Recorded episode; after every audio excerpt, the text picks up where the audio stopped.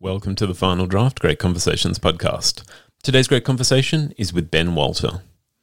The Final Draft Great Conversations podcast is all about books, writing, and literary culture. I'm Andrew Popel, and every week I broadcast Final Draft from the studios of 2SER in Sydney. Final Draft is dedicated to exploring Australian writing, from debut authors to household names. Every week we look into the issues that drive our storytelling and help you discover more from the books you love. These are the stories that make us who we are. 2SER broadcast from the lands of the Gadigal people of the Eora Nation, and I'm recording on the lands of the Darug and Gundungurra people. I want to acknowledge the traditional owners of those lands and pay my respects to their ongoing connection to their lands, that these are unceded lands and treaty has never been made with Australia's first people. Now, Ben Walter is an award winning writer of stories, essays, and poems. He's the fiction editor of Island magazine, and today he is joining us on the podcast with a debut collection of short stories called What Fear Was. What Fear Was takes the reader through a diverse set of landscapes and into strange yet familiar spaces. From our relationship to the natural world to nature's barely withheld disdain for our mistreatment and abuse, this collection is a surreal exploration. What Fear Was constantly challenges our sense of where we fit in the world, a world we too often think we own. Join me as we discover Ben Walter's What Fear Was. Ben, it's terrific to have you here. I'm excited to get into some of these stories. Yeah, I'm really looking forward to it. It's really nice to be talking to you, Andrew.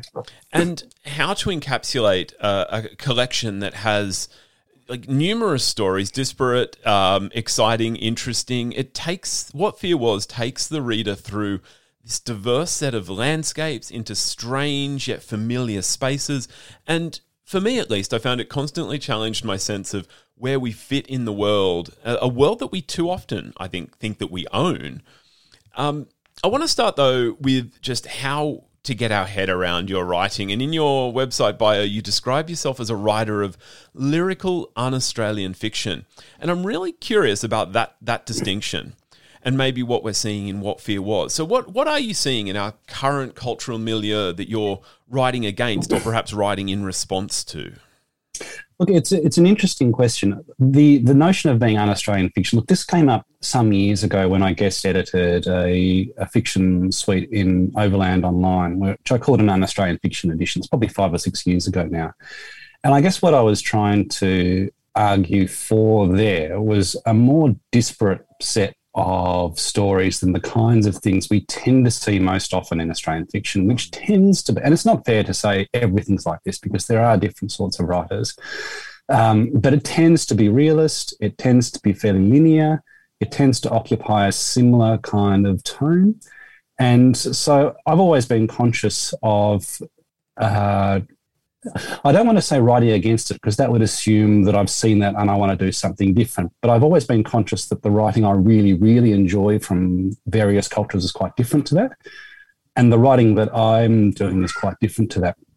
And so I guess it's a desire to carve out a space for that kind of writing in the Australian context where it's often seen as um, maybe not marketable, maybe not legitimate, maybe it's not valued in a certain sort of same sort of way as, as some of these other forms.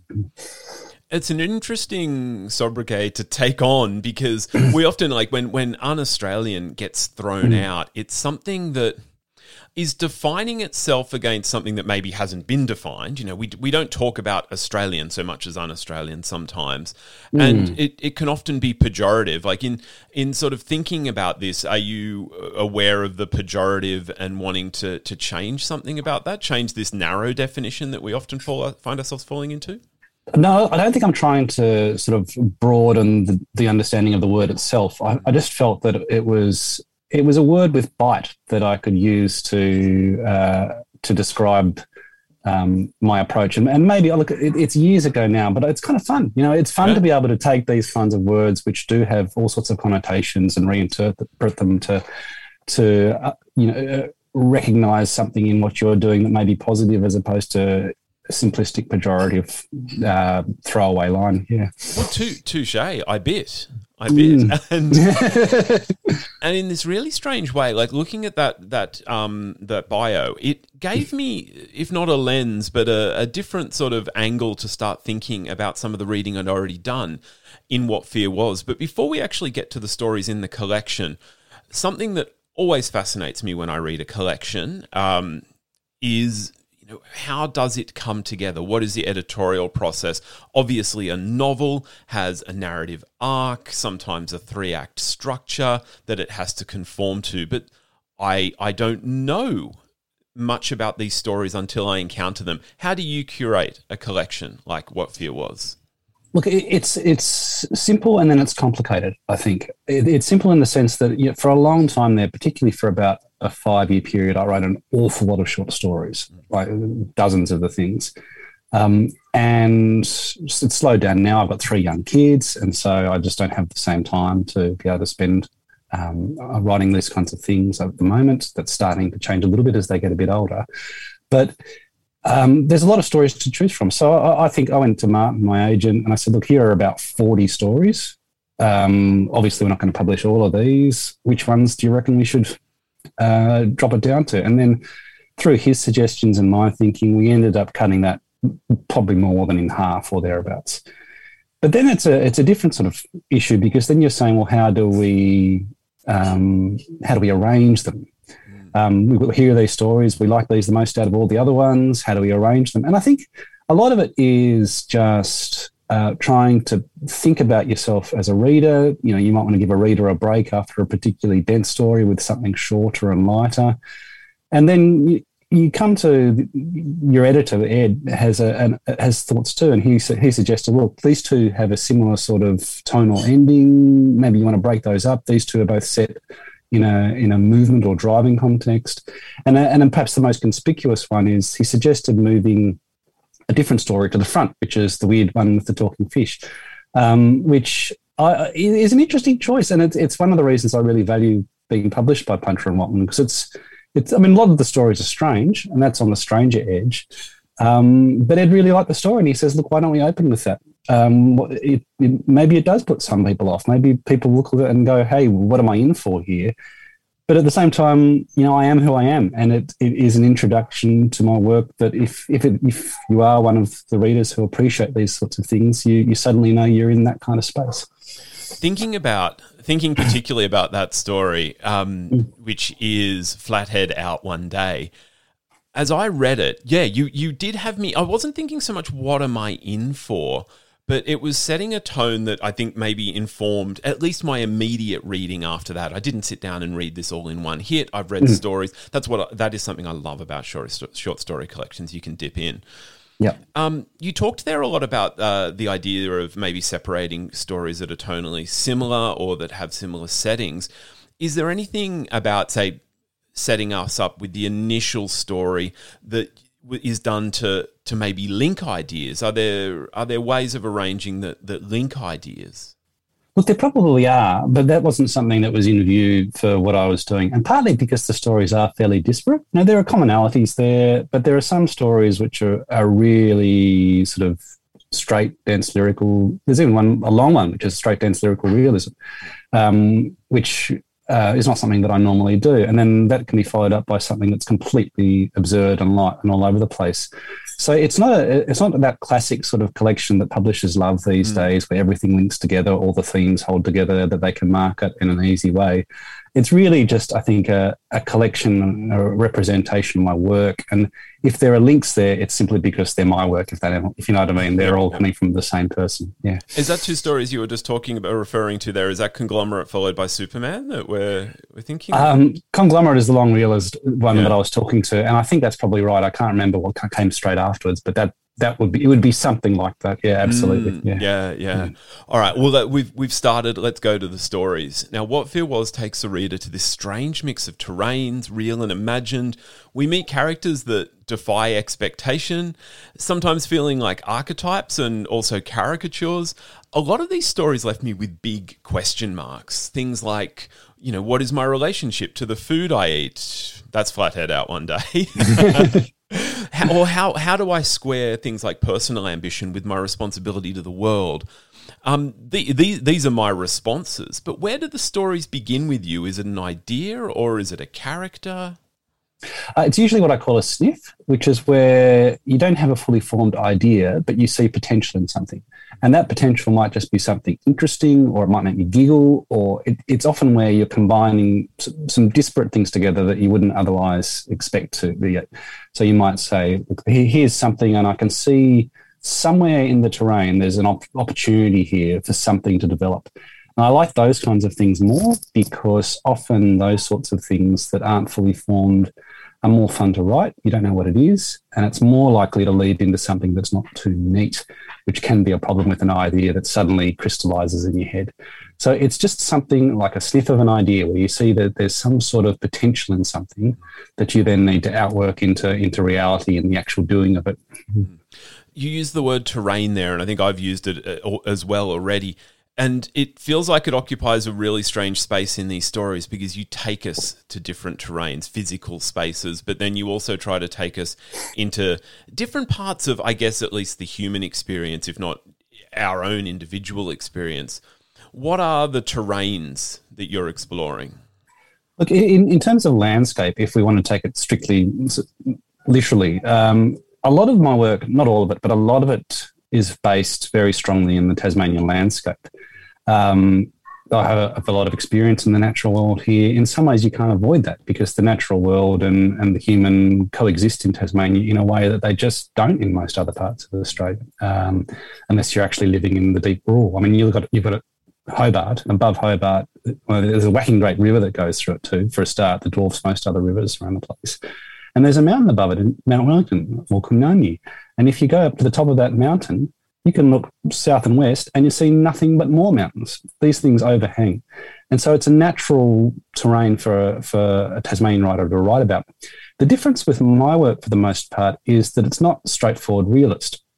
So a lot of Tasmanian writing that has a, a strong devotion to place tends to be very earnest, tends to be very focused in the real and trying to capture that place. Whereas I'm interested in doing that, but then I'll skew it and I'm really um, keen on incorporating, I guess, influences from elsewhere or other ideas or other conceits to make it both familiar and strange at the same time. Yeah.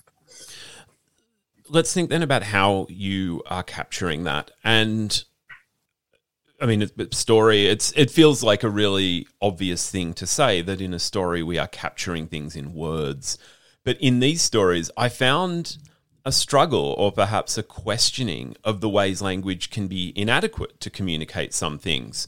Um, in Be My Dora, there's a couple, they sit on the edge of a floodplain as rain sets in, and they're surrounded by boats that bear the name Dora. Um, we come to find out why all these boats have the name Dora on them, but it's also a name that's linked to the man and is thus anathema to the woman. And it's this really strange conundrum that we find ourselves in when words are actually getting in the way of that communication. Was that was that a shortcoming you wanted to explore broadly? Look, not not so much. I mean, I think in in that story, it was just a just an idea, and I think I probably just thought, "Hey, here's a funny idea. Here's something that I can play with." Uh, he, the beauty, I think, for words, I don't see them necessarily as a, a conundrum per se. I see them as full of potential. Mm and and that's the that's one one of the reasons I concentrate so much on my prose, for example, is I always feel like um, you know if you work hard enough, you can find the, the exactly right word, whether that be you know in the Flaubert, Flaubert sort of sense, but the exactly right word for for whatever the situation requires it. And sometimes it's frustrating because you know exactly what you want, but that right word isn't there, so you have to change something that you're doing so that the right word will be there.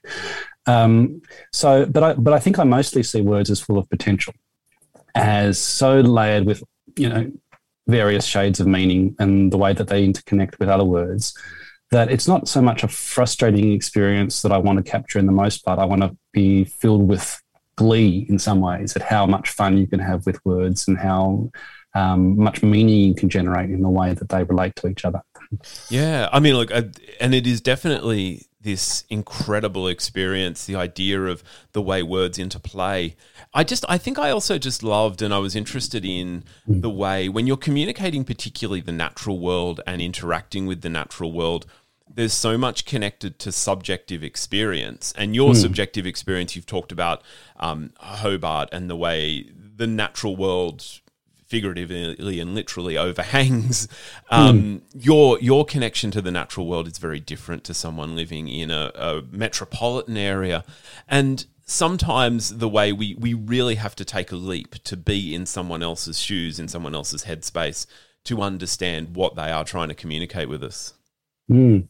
Yeah, yeah, no, I absolutely agree. And and to what extent? The, I mean, at the end of the day, reading and writing always meets halfway, right? Because I, I can't necessarily take you exactly to what it's like to wander across a button grass plain, really in the middle of uh, um, a valley that's full of mud and mosquitoes and the heat's baking down and these kinds of things. You can get some sense of it, but the reader is always going to take what they can in terms of their experience to to interpret it. So you're always meeting halfway, but I think that's just the nature of reading more generally. It's just one of those one of those things. Mm. I want to keep going with this idea of connection. In Conglomerate, a hiking group bond over their shared excursions through the Tasmanian wilderness. They turn their pastime into a passion, raising funds to protect flora and fauna.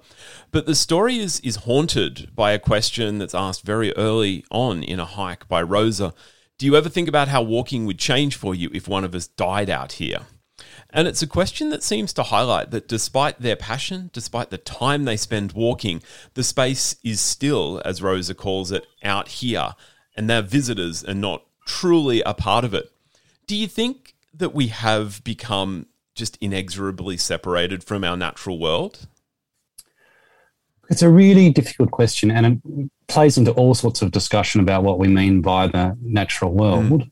Um, I do feel, though, that there's for, for most of us in Australia, we don't have a particularly strong lived experience in term, in relationship with the natural world, um, and that that's probably declining as well over time. That level of experience, but as most people are growing up in urban situations, it's not that there's no nature in the urban situation, but you're distracted from it by virtue of all of everything else that's going on and and the the trend towards being inside, which I don't just mean in the COVID sense, just in terms of the hobbies that we do, where our focus lies. So certainly um, there's a greater disconnect between us and, the natural world, even than sort of European colonizing ancestors would have had. Yeah. Um, so, let alone First Nations. In saying that, is it is it something that can't be overcome to some extent? I mean, I still think that you can experience the natural world legitimately. I think you can go out and enjoy it and learn about it and appreciate it. Um, it's the reality is that for most of us, we don't live in that that world directly per se. We're not living as as people once did, and so it's never going to be that anymore. The disconnect, the level, the, the disconnect is always going to be one of degree, though, and I think that that's that's something that we can work to overcome if we see value in it. Yeah, and and one way that we do work to overcome that is we move to the natural world for mm. leisure. There's a mm. lot of walking in this book, which I actually I really love. I like walking mm. is one of my favorite things to do. Um, mm. What a strange confession to make on air. Uh, but you also you seem to be complicating our idea of travel in the stories as well and it always it always did feel quite complicated to me people moving to travel and the things that happen while they're traveling. Uh, uh, travel can almost seem like this liminal space um, outside of our our scare quotes real world. Do you feel like that need to move that to explore to discover is justified in the world? In, and especially in a world that doesn't provide that experience equally? Look, I don't have a strong opinion either way about that in terms of, I guess, the lives we live. Um, I feel that it seems a, a, very human thing for some people to do, to, to be wanting to go out and engage with otherness in that kind of way. And I can understand it. But I don't necessarily feel that I have a particularly strong uh, view in relation to the ethics of that either way or the significance of that. I think it's going to be different for different people. Um, it's difficult, obviously, as you say. I mean, most people don't have the opportunity to do it. But if we start down that line, we have to recognise privilege operates at all levels in, in, terms of those points of comparison, not just travel. So it's hard to import a, I guess, a specific ethic in relation to travel when it's such a broad and overwhelming category. Um, so I, I, don't know. I mean, I don't really. I mean, I, I travelled once for travel's sake about 10 years ago and had a good look around at things and I was glad that I did that but I don't have a lot of interest in going all over the place for the sake of it but that's just personal like I, I, I struggle to have an opinion beyond that for anybody else mm. yeah I was thinking I think when I was composing that mm. question I was thinking particularly about stories like conglomerate which is a relatively I guess contained local travel or wrapped in ice speaking where mm. things that happen show us, I guess, that um, we're not invincible when we travel. Like we, we we kind of craft a narrative around travel that it is this space where we bring our joy. The joy comes mm. into our life, and I guess at least you show us that it's not outside of real life, and it is a it is a space where. I don't want to give anything like I don't want to give anything away here. You know what Ben knows what I'm Ben knows what I'm talking about, and uh, I'm going to leave that. I'm just going to leave that open yeah. so that I'm not giving away those stories. Partly too, though, it's just the nature of short stories. Like if, if if everybody went on a holiday and they had a lovely time, it'd be a totally boring short story as well. So so so, so something needs to happen. To We've all heard those stories at dinner parties. yeah, that's right. that's right. Oh dear. Um, I just accidentally flicked away from my notes and I couldn't see them. I want to move from the natural world and, and continue on with the idea of the human. Um, you also show us in these stories how often our bodies are barely suited for the world outside so called civilization. There are descriptions of the way you're actually ben, Ben's thinking right now. He's like, you really liked conglomerate. I, I realize a lot of the a lot of my ideas. It's good. To, it is good in a short story collection to focus on one or two, uh, or we'd be creating a ten hour podcast, mm. as we joked off air. So, uh, the way our bodies are, uh, can sometimes seem barely suited for the world outside so called civilization, and yet we're drawn again and again to these places. You also show us some macabre feats of human daring. Um, and here we come to conglomerate. You ask how to square these sensations, this feeling that maybe we're not quite suited for this world, but we actually want to be in it. Um, do you think like are we throwing ourselves in the way of harm to answer these questions? No, but I think it's just a question of reality. Like one of the things that you notice really quickly, and, I can really only speak accurately of the Tasmanian landscape because that's the one I know intimately. I don't know much about a desert. I don't know much about the far north Queensland. This, these aren't landscapes that I can. Mm. No, I've been to some of them, but I don't know them. Yep. Uh, the Tasmanian stuff I know reasonably well. And one of the things that you notice about it is that there are hazards. There are various things that a characteristic of the Tasmanian landscape, particularly. Mostly they're related to weather. Um, but there are other issues. There is fire. There is scrub. And scrub is like nothing you can ever imagine if you've never been in really thick scrub, where experienced, strong walking parties make a progress of about a kilometre a day in 12 hour days. Like that's the reality of some of the scrub. Um, so it's not necessarily, and this perhaps comes back to a question that you raised earlier, it's not necessarily what people expect. You know, it's the people who turn up at the start of the overland track in jeans, carrying their kit in plastic bags, in silly shoes, or whatever it might be. And the overland track is a doddle, but that is so counter to what is required even then to uh, attempt a trip like that. Um, that it is a disjunction between perhaps the carefully managed tourist uh, events or treks that people might have been on and an actual real unsupported bushwalk.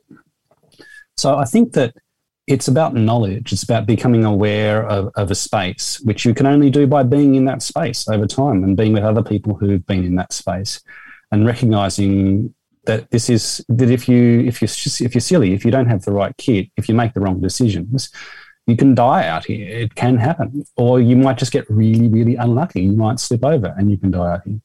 Um, but at the same time, if you grow to become aware of this place, then you can minimize that risk significantly. Mm. And and that's that's I think the distinction is that recognizing that you can't just throw yourself like a sort of a, a 21 year old 21 year old invincible dude into everything and, and everything is going to be okay like to to to get on in certain contexts in the natural world, you have to um, you have to listen, you have to understand, and you have to get a sense of how things actually work.